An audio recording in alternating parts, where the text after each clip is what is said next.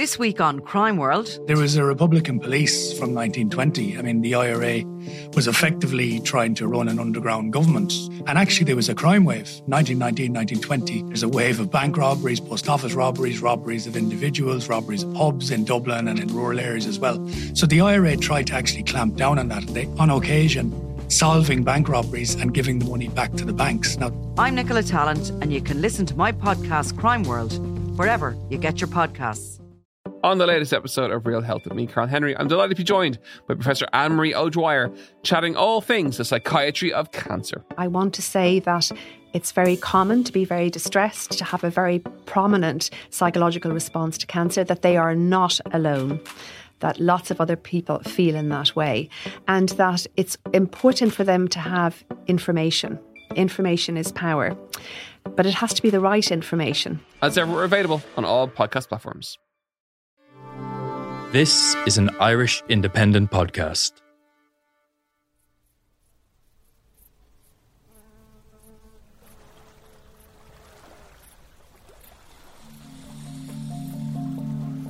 Today on the Indo Daily, the mystery of the father who disappeared twice.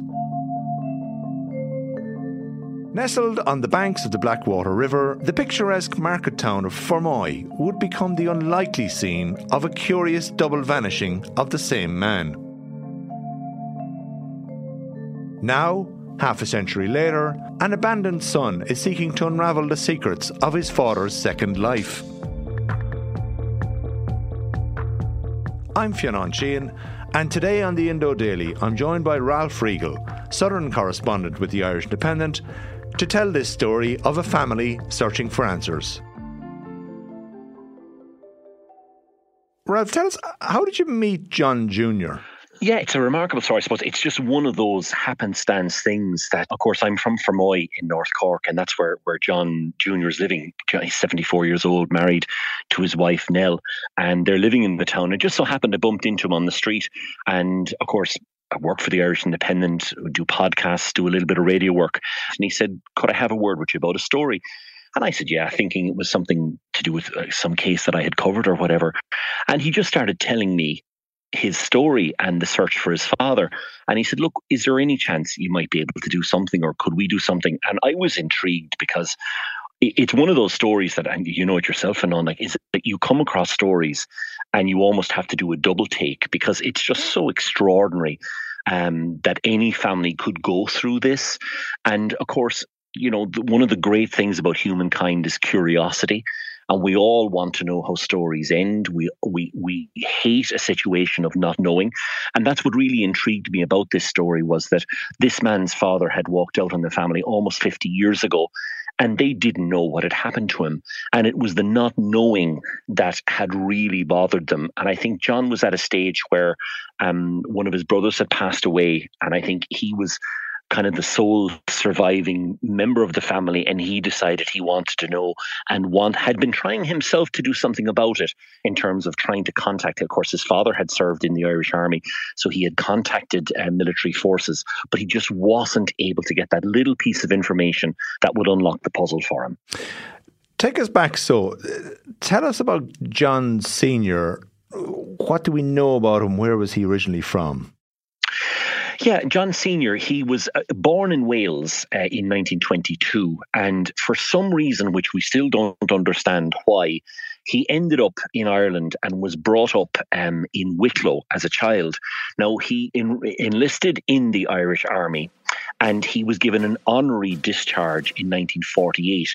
Now, but he obviously had been based in Cork. He had joined the army uh, in Dublin, but had been assigned to the, the Southern Brigade or the S- Southern Command. And he was assigned to Fermoy, apparently to help in terms of building um, the camp in Fermoy. And while he was there, he met a local girl and they got married. And it, because he had gotten married and he had a young family, he decided he would leave the army. So in 1952, he was married for four years at this stage and left the army for four years he went to England, as many, many um, men did at that time because of the economic circumstances in Ireland. The idea was that he would get a job in England, he would send money home. When they had saved sufficient money, he would get a job back in Ireland. But he didn't come back for almost 20 years. And uh, John Jr.'s mother, Sheila, um, the Campion, who, of course, had, had a very tough time because her husband was in England. And she moved heaven and earth to support her family. She worked multiple jobs.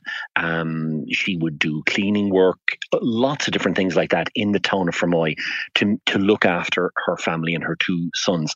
Do we know, were there any efforts made by the family to find John Sr.? At what point did it become apparent that he had effectively disappeared off the radar?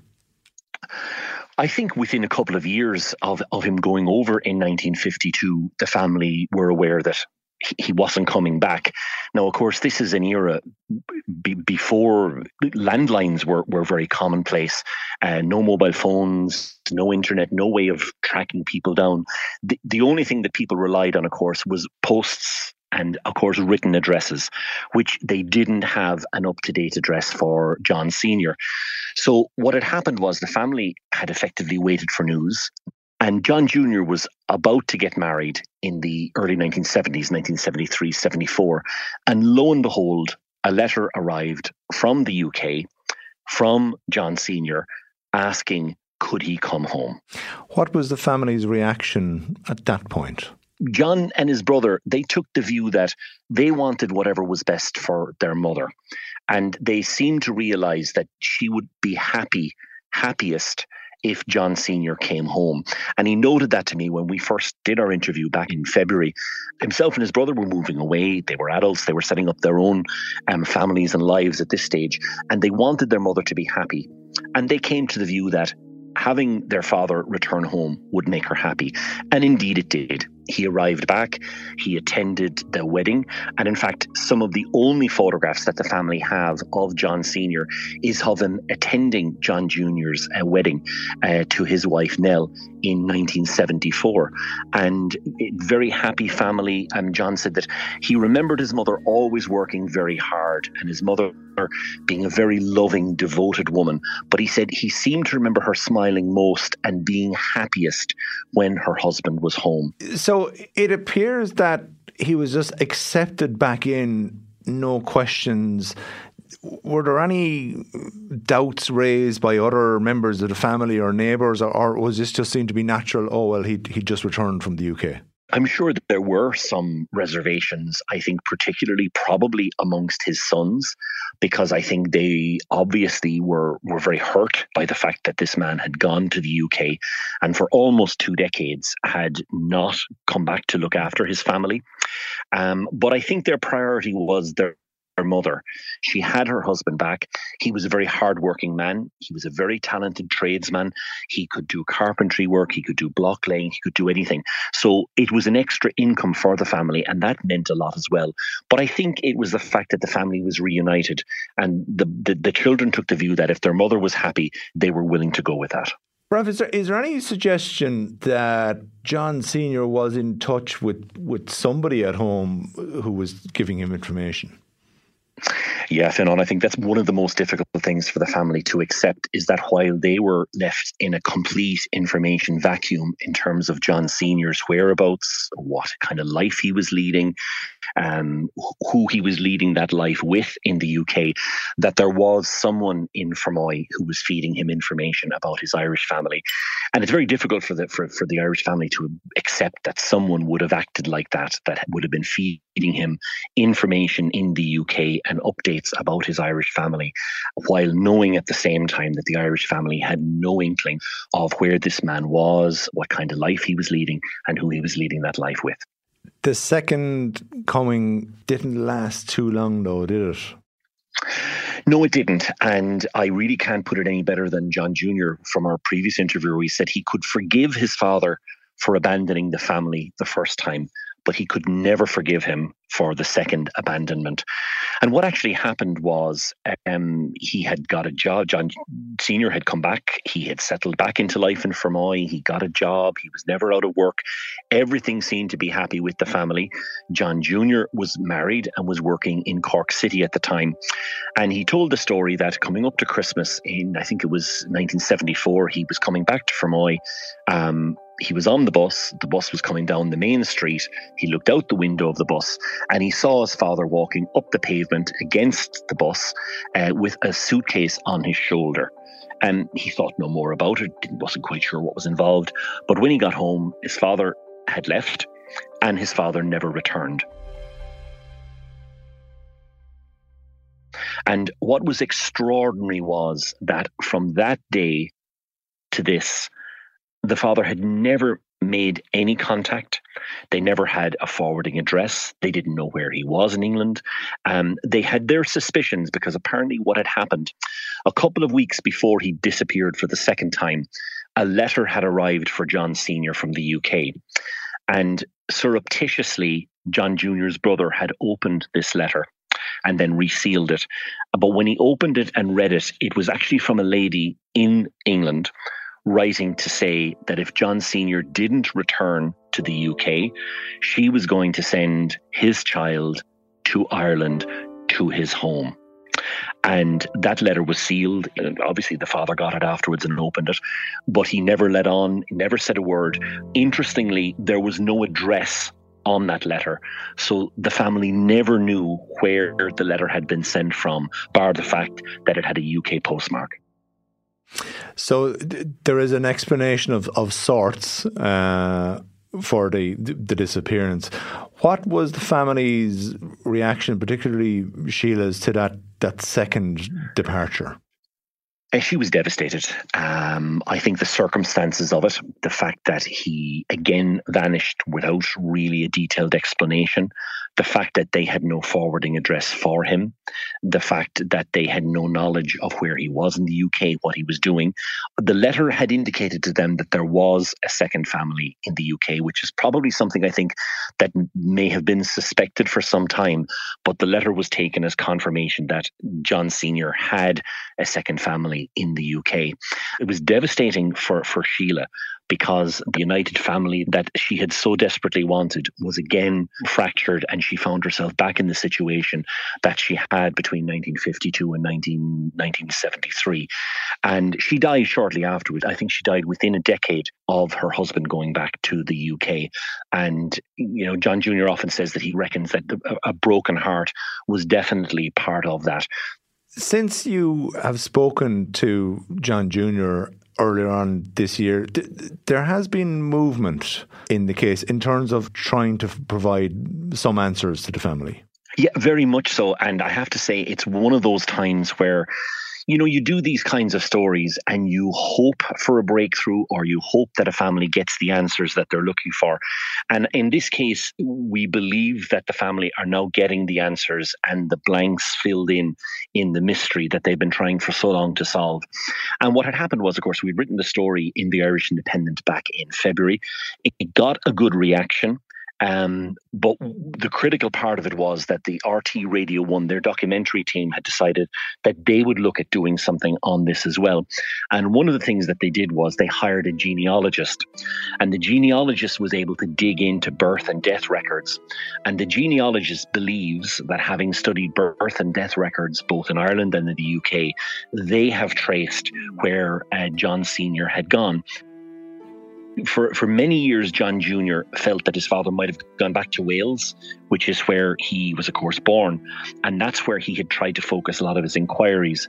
Now, he had gone himself to the uh, Department of the Defense and the Defense Forces because, of course, his father had spent time in the army, and he was hoping that there might be some kind of records that might indicate if is there was there a relative in the UK, was there another address in the UK that he could chase up, but really he got nowhere from it. And then, lo and behold, the genealogist tracked um, where they believe that John Sr. had gone, not to Wales, but to southern England, and that he had passed away incredibly. He had lived apparently until he was 87 years old and had died in 2009. And indeed, as John Jr. and his the family here had suspected, there is a second family in the UK, and it is believed that he has a number of half siblings in the UK. Now, I suppose it's important to point out that birth and death records are not sufficient. The only way to absolutely confirm is by doing DNA tests, and that's in the process of being completed at the moment. The second family are going to be approached to see, first of all, are they willing to make contact? And second of all, are they willing to go the route of definitive checks to see that actually, yes, they are half siblings.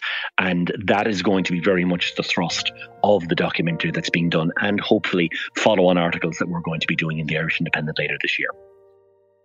Yeah, so that daughter that was referred to in the letter, uh, head of the second disappearance, it's believed that she, who is a, a half sister of John Jr., that, that she's still alive and well and living in the UK. That's correct. And that not only uh, is there a half sister, but there are also half brothers there as well. So there are a number of siblings that are in the UK. Um, the family are currently in the process of waiting for an intermediary to make negotiations to see do the two families want to meet.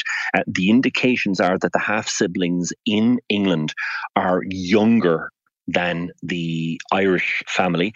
And I know certainly from John Jr., he wanted to know the full story of where his father was, what was his life like. I mean, some of the answers I suspect he may never get. Um, of obviously why he acted like he did. Why did he leave the Irish family twice in the circumstances in which he did? I suspect that those are questions that may never be answered. But the, the positive side is that at least if two half families are reunited and there is some kind of a bridge um, across the years and across the water between them, it is some positive to come out of this story. Does John feel he's going to get closure on this? Um, I can't speak for him. I know certainly that his wife Nell is delighted that at least he has some of the answers to something that he has been pursuing for many, many years. And I think the most difficult thing for John Jr. was not knowing. And I think now he does know. And there may be answers that he didn't expect in certain areas. There may be contacts that he didn't expect in other areas, in terms of contacts possibly between the Irish half family and the UK based half family. I think one of the most difficult things for both John Jr. and his wife Nell was why John Sr. acted as he did.